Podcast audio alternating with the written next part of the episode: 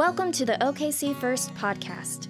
Together, we're learning to do three things friendship with God, friendship with one another, and open friendship for the sake of the world. For more information about OKC First, please visit okcfirst.com.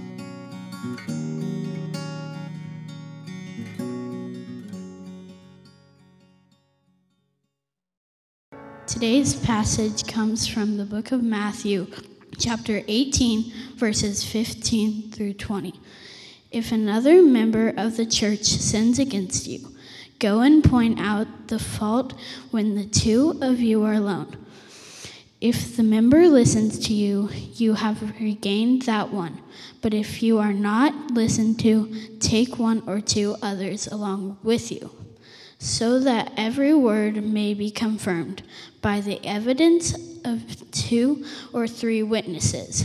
If the member refuses to listen to them, tell it to the church, and if the ch- and if the offender refuses to listen even to the church, let such a one be to you as a Gentile and a tax collector.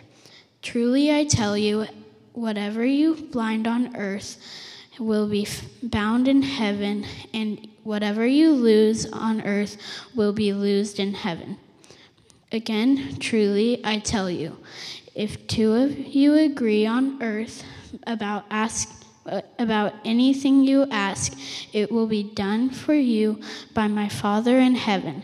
For where two or three are gathered in my name, I am that there among them. This is the word of the Lord.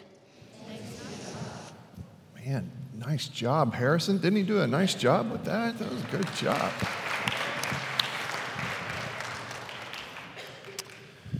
Yes, so a little context again, whether you are new to our fellowship or you've been here for a while. Uh, we are still in the season of Pentecost, and the season of Pentecost is meant to be. It's always been. Uh, it's meant to be don't know if that's my computer or what, uh, meant to be a season of training to help the church to know how to go about being the church. We, we need this because as the culture changes, we have to remember those things that do not change. Like, what does it mean to be us? How do we go about conflict? How do we go about rescue efforts if one of our number were to wander away?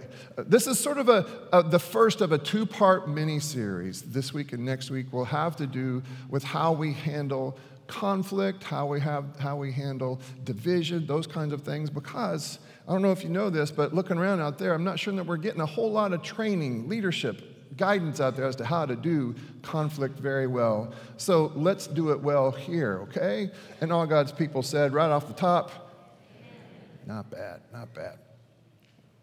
We are also uh, finishing up a sermon series that is sensitive to this super summer, super summer sort of theme that we have had all summer. I have really enjoyed this because then I get to go research uh, superhero stories and that kind of stuff, and, and I, I like that kind of stuff. I, I like this, I'm a sucker for all the Marvel movies, I'm a sucker for all of them. We, we enjoy them. Drew and I enjoy them. I think the other people in our family tolerate them, but we, at least, I get to do, talk about some things that I really enjoy.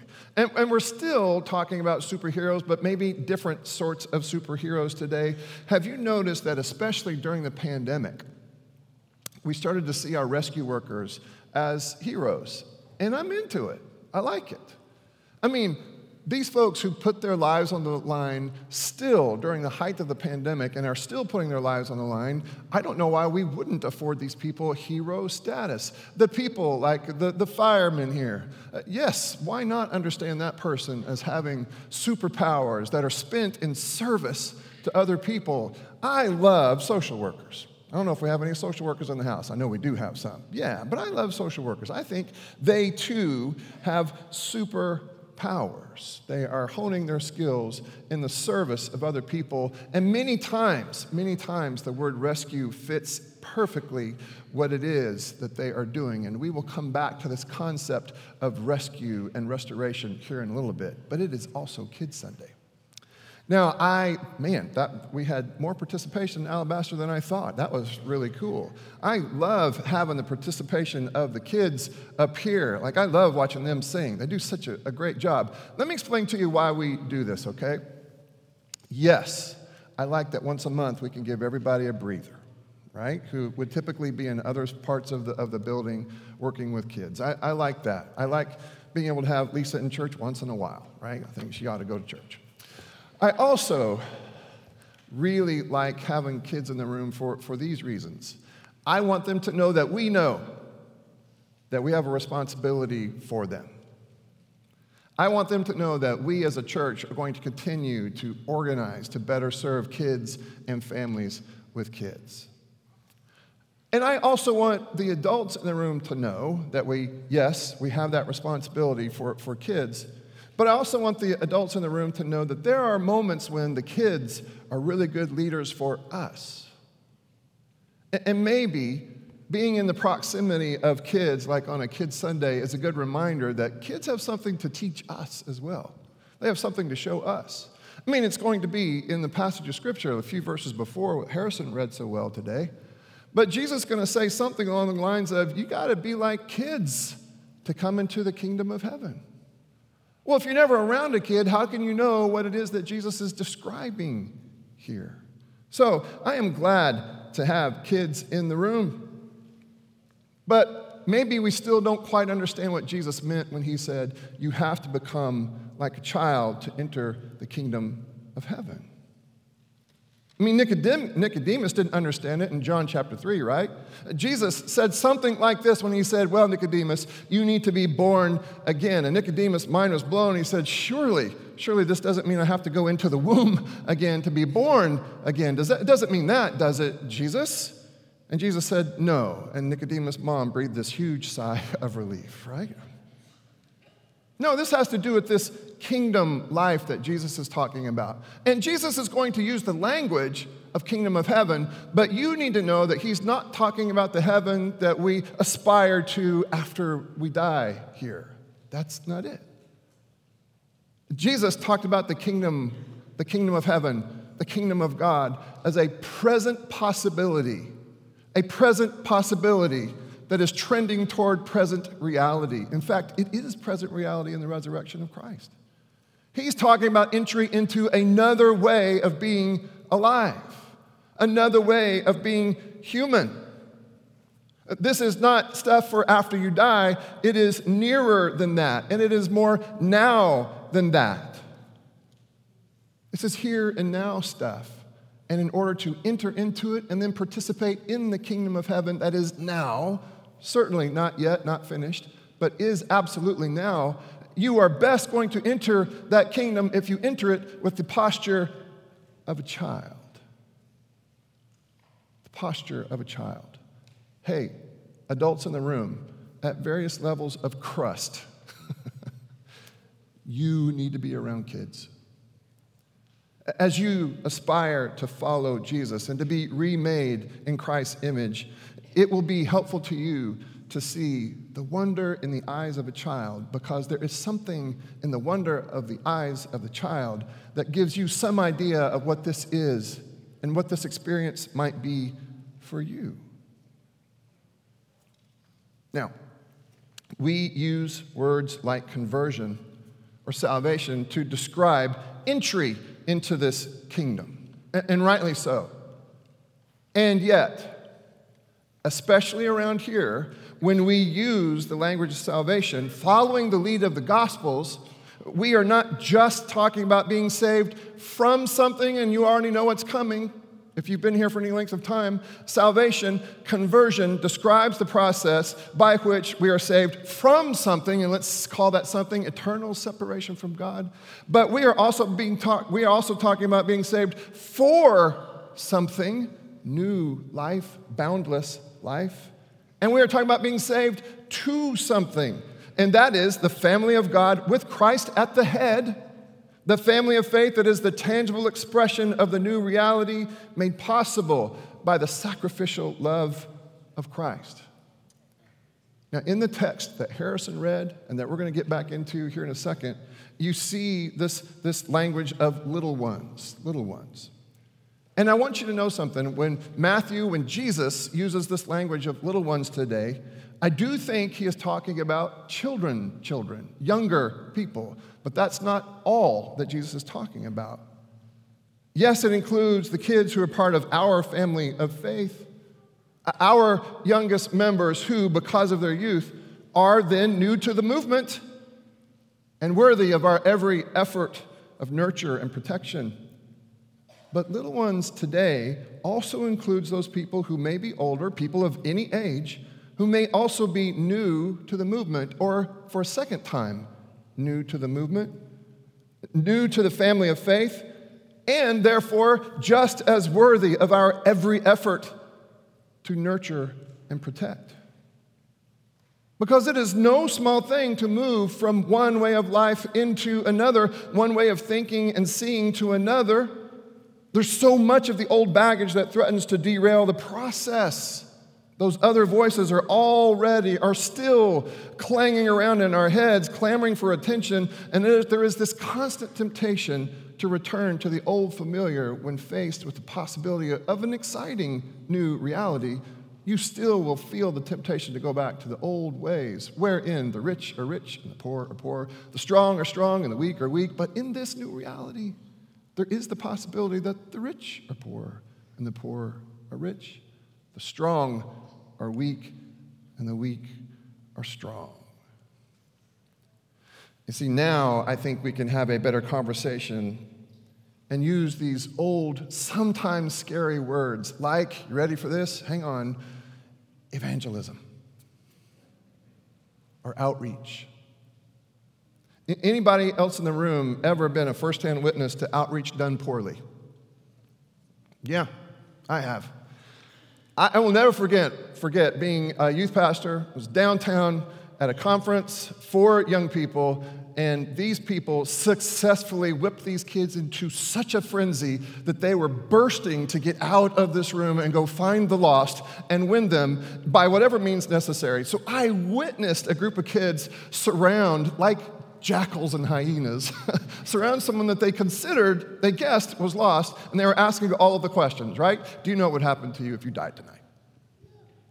Do you know where your soul would be for eternity? Do you want to burn in hell forever? And this poor kid kept backing into a corner. Like, and I should have done something. I don't know. I, I should have done something. What I did was sort of smirk and move on. But to this day, I wonder how that kid experiences Christians and Christianity. To, that, to this day, I wonder how that kid would experience Christ.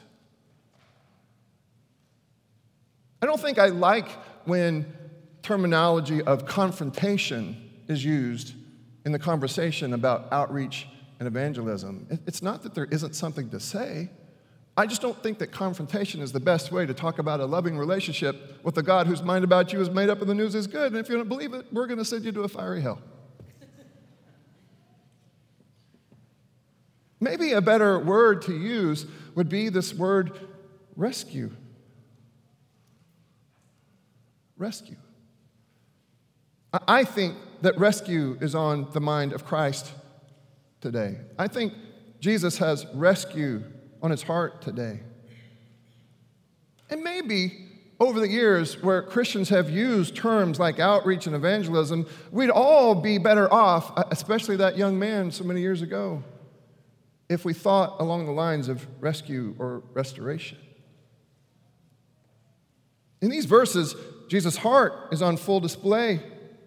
So he talks about these little ones, people new to the faith, and perhaps people who are not necessarily new to the faith, but people who were one time, were at one time in the family who have stumbled and wandered away. Listen, how should we respond to the person who has stumbled and wandered away? What is our responsibility for one another? If we're going to use language like family of faith, just how far do we take it? Going all the way back to the beginning of this chapter.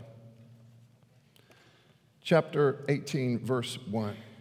At that time, the disciples came to Jesus and asked, Who is the greatest in the kingdom of heaven? And here it is, verse 2. He called a child whom he put among them and said, Truly I tell you, unless you, older, crusty person, unless you change and become like children, you will never enter into the kingdom of heaven.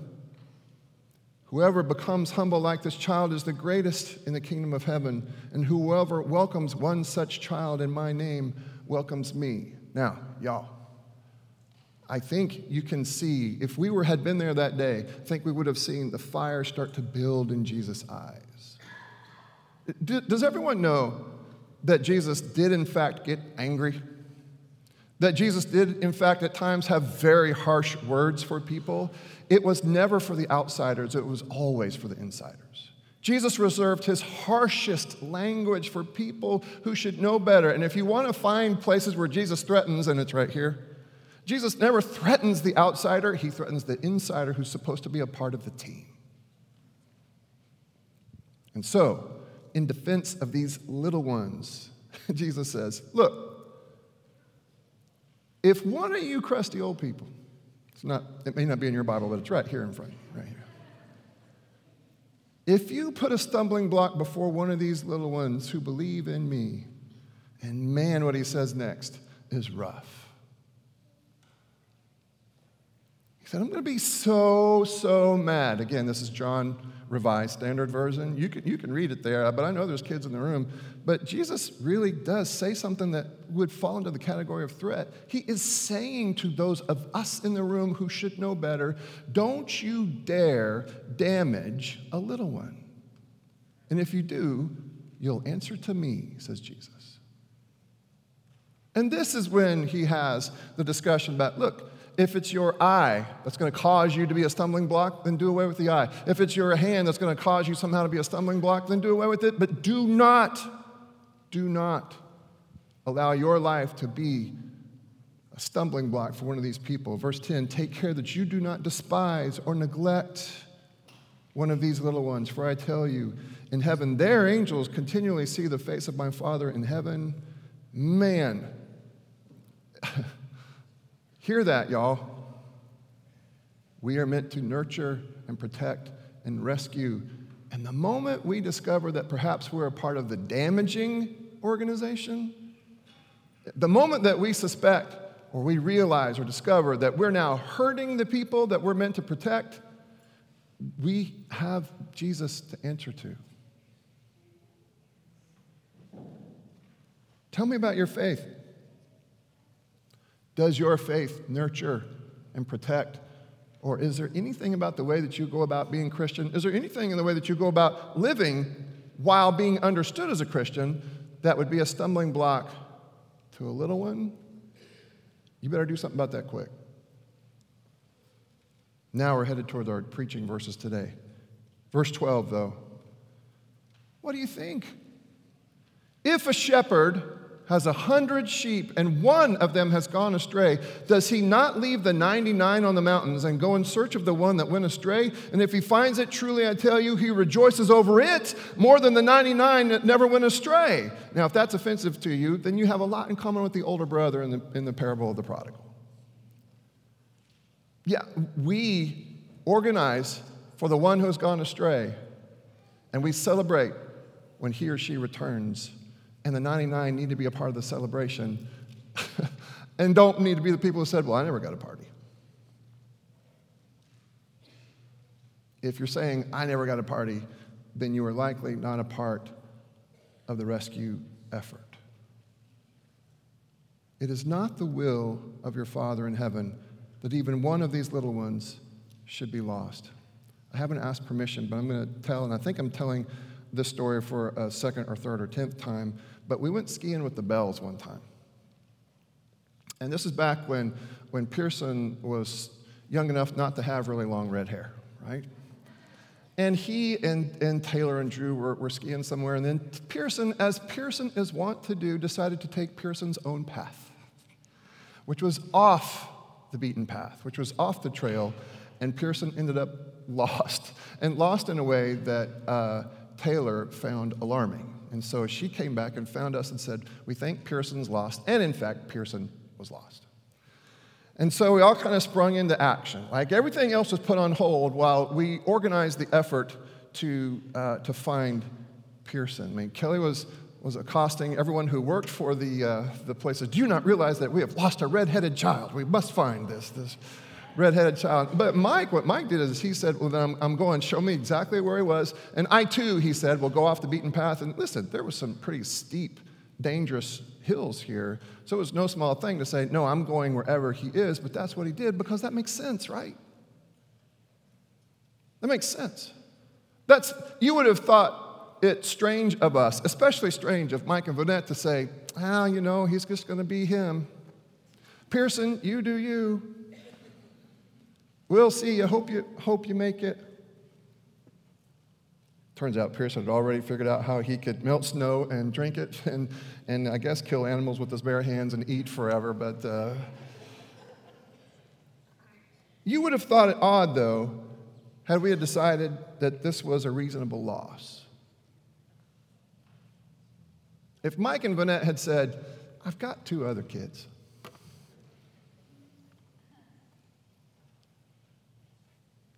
Why do we feel differently as a church then? I mean, it seems to be the intention of Christ, as you're going to hear here in a second, it seems to be the intention of Christ that we would be just as concerned about the one or the ones who wander away. I had this discussion. We started, we'll continue it next week with my class this morning. There is this phrase out there, I mentioned it a minute ago you do you. What is that? And, and does it have a place in the church? To, to the extent that it has to do with the recognition of the capacity to choose, to the extent that we're talking about human dignity, uh, yeah, I guess so. We, we must allow room for people to self express. I, I think that's important. But it should not be understood as a member of the church or as the church shrugging its shoulders to say, ah, allowable loss. Just how much responsibility do we have for one another? Uh, be careful when you answer because Jesus actually has an answer. And I would submit that if your answer is different from the one that we're going to hear from Jesus, that maybe you need to confess that difference. Okay. If another member of the church sins, in parentheses, against you, and I'll explain that in a second, go and point out the fault where the two of you are alone. If the member listens to you, you have regained that one. All right, just a second. We're going to have, and I know it's Kids Sunday, so what better time to have a discussion about Greek text variants? Amen, right? If you have a study Bible, you might notice that there is a little bitty marker. If it's a good study Bible, if it's a bad study Bible, all bets are off. But if it's a good study Bible, you might have a little marker that says, Many earlier manuscripts do not have the phrase against you.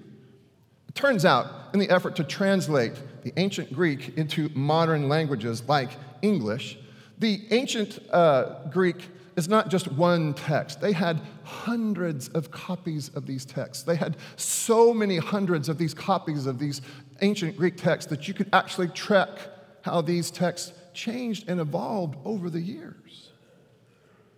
Here, they have done us a favor. The people who are, the scholars have done us a favor by putting that note there. And, and here's the favor that they have, they've done, that they have uh, done for us. They have said, look, the earliest manuscripts don't have the words about you, against you in the verse. It would read like this If another member of the church sins, go and point out the fault. In the earliest manuscripts. But over a period of time, you could kind of track the difference, and, and these words against you were added in. And so they're saying to us here kind of choose your own adventure. Now, next week, we're going to deal very specifically with this concept of what you do when somebody in the church sins against you. Peter's going to ask the question How many times do I got to forgive that person? Seven times? We're going to have that discussion next week. But today, I am persuaded that the earliest manuscripts give us the version that we need to consider today. So I'm going to read this again, but I'm going to read it how I'm going to preach it the rest of the sermon. If another member of the church sins, now think, right? The sheep, the one that wanders away. This is the verse right after all of that. If a number, another member of the church sins and wanders away, go and point out the fault when the two of you are alone. If the member listens to you, then you have restored that one. You have regained that one. In other words, Jesus is starting to tell us what the rescue effort is supposed to look like. This is the first step in the process of regaining or restoring someone who has wandered away. This is not you do you. This is based on the family connections that we have built. It's another good reason to build family connections. Based on the connections that we have built, I want you to know that I care for you and am concerned for you. Now, what do you do? What do you do if such person does not respond well? Jesus says, no, no, don't go embarrass him. Don't humiliate her. Love him. Love her. Sit down. Have coffee. Pizza would be great for this. Open your heart. Build on the relationship that's been established. Speak from that heart. But if you are not listened to, take one or two others along with you so that every word may be confirmed by the evidence of two or three witnesses. This is still not hostile. Now, this is a nod toward an Old Testament belief that anytime that there is any kind of trouble or dispute, you need to have some witnesses so that you can get your story straight. And I would submit that's pretty good wisdom. But it's still not a hostile act. This is a few more members of the family of care going to the person who has wandered away to say, We are better when you are around the table. We are concerned about you, and we are here not in an attempt to discipline you, but in an attempt to love you back. Some of you may be disappointed. Well, when do I get to be hostile? Next verse. If the member refuses to listen to them, then tell it to the church. And if the offender refuses to listen even to the church, let such a one be to you as a Gentile and a tax collector. Yes, we finally get to be hostile, right? we finally get to excommunicate. I don't know why it is that churches really like this move right here. It, and it's not just local churches. Sometimes we really, we really lean into this excommunication thing, and I'm not sure it's scriptural. Because, y'all, watch this. Jesus is saying, Let such a one be to you as a Gentile, an outsider, and a tax collector. Does anybody remember how Jesus dealt with Gentiles and tax collectors? He loved them. He loved them. Is this Jesus washing his hands and walking away from tax collectors and sinners? No. If you'll read the Gospels, you'll see that Jesus had the uncanny habit of drinking coffee with, with the outsiders, of eating pizza with them, risking association with prostitutes, sinners, tax collectors, Zacchaeus, the woman at the well. Jesus had this weird way of communicating in unmistakable terms that he loved those who were outside of the tribe in that moment. But the God in Christ still honors their capacity and freedom to choose to be outside of the tribe. But it didn't change Jesus' energy for him or her, though they were outside of the tribe. Are you seeing this? If, if you find in your heart somehow the need to find justification for your desire to excommunicate and other the other, you will not find it in the mind and heart of Christ, who represents the most reliable picture that we could get of the heart of God. You ready? And all God's people said, You don't get to excommunicate anybody. Not your job. Not your responsibility. Here's what you need to do with the person who refuses to be a part of us sit with them. Maybe coffee, I've recommended pizza. I mean, we do our best to keep folks tethered, right? But then, like Jesus, we must honor the decision that he or she or they would make to walk away. All are invited. What am I going to say here? All are invited, but none are compelled. Once he, she, they say, No, we no longer want to belong to you, then we, like Jesus, honor those choices and schedule coffee.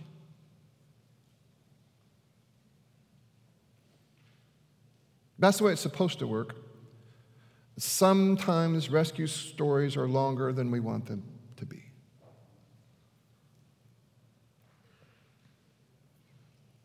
Verse 18, truly I tell you, whatever you bind on earth, here's this language again, will be bound in heaven. And whatever you loose on earth, probably should have been translated, will have been loosed in heaven. In taking this Christian, Christ like posture, you are embodying the hopes of heaven, that this would be a kingdom of invitation, a kingdom that finds its strength and strategy in Christ shaped love, a patient kingdom that understands long stories and is involved in the longest of games. And yes, it's hard. Do you know how hard it is to not take personally, take it personally when somebody walks away from us?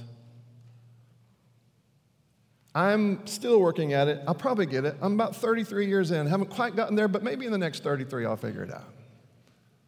It's, it's hard not to take it personally. And, and this is hard work that sometimes I find, I find difficult to undertake. It is difficult work, often painful, because, you guys, Christian love is sometimes painful. We rightly rejoice when folks are found by Jesus and then find the family of faith. And then we ache, or at least I ache, when things change, when somebody gets disappointed and disenchanted and walks away. It hurts. Some of you know it all too well. And you, perhaps like the father of the prodigal, know that some pains never go away. The missing person is always going to be missed. But the people of God are not meant to give up. We are meant to take on the posture of what one poet has called the hound of heaven. who keeps chasing and looking and looking and chasing. And we never go do this work alone. We are never on the search and rescue effort alone. Uh, hear that in these verses. Again, truly, I tell you, if two of you agree on earth about anything you ask, it will be done for you by my Father in heaven. For where two or three of you are gathered in my name, I'm there with you. I'm there with you.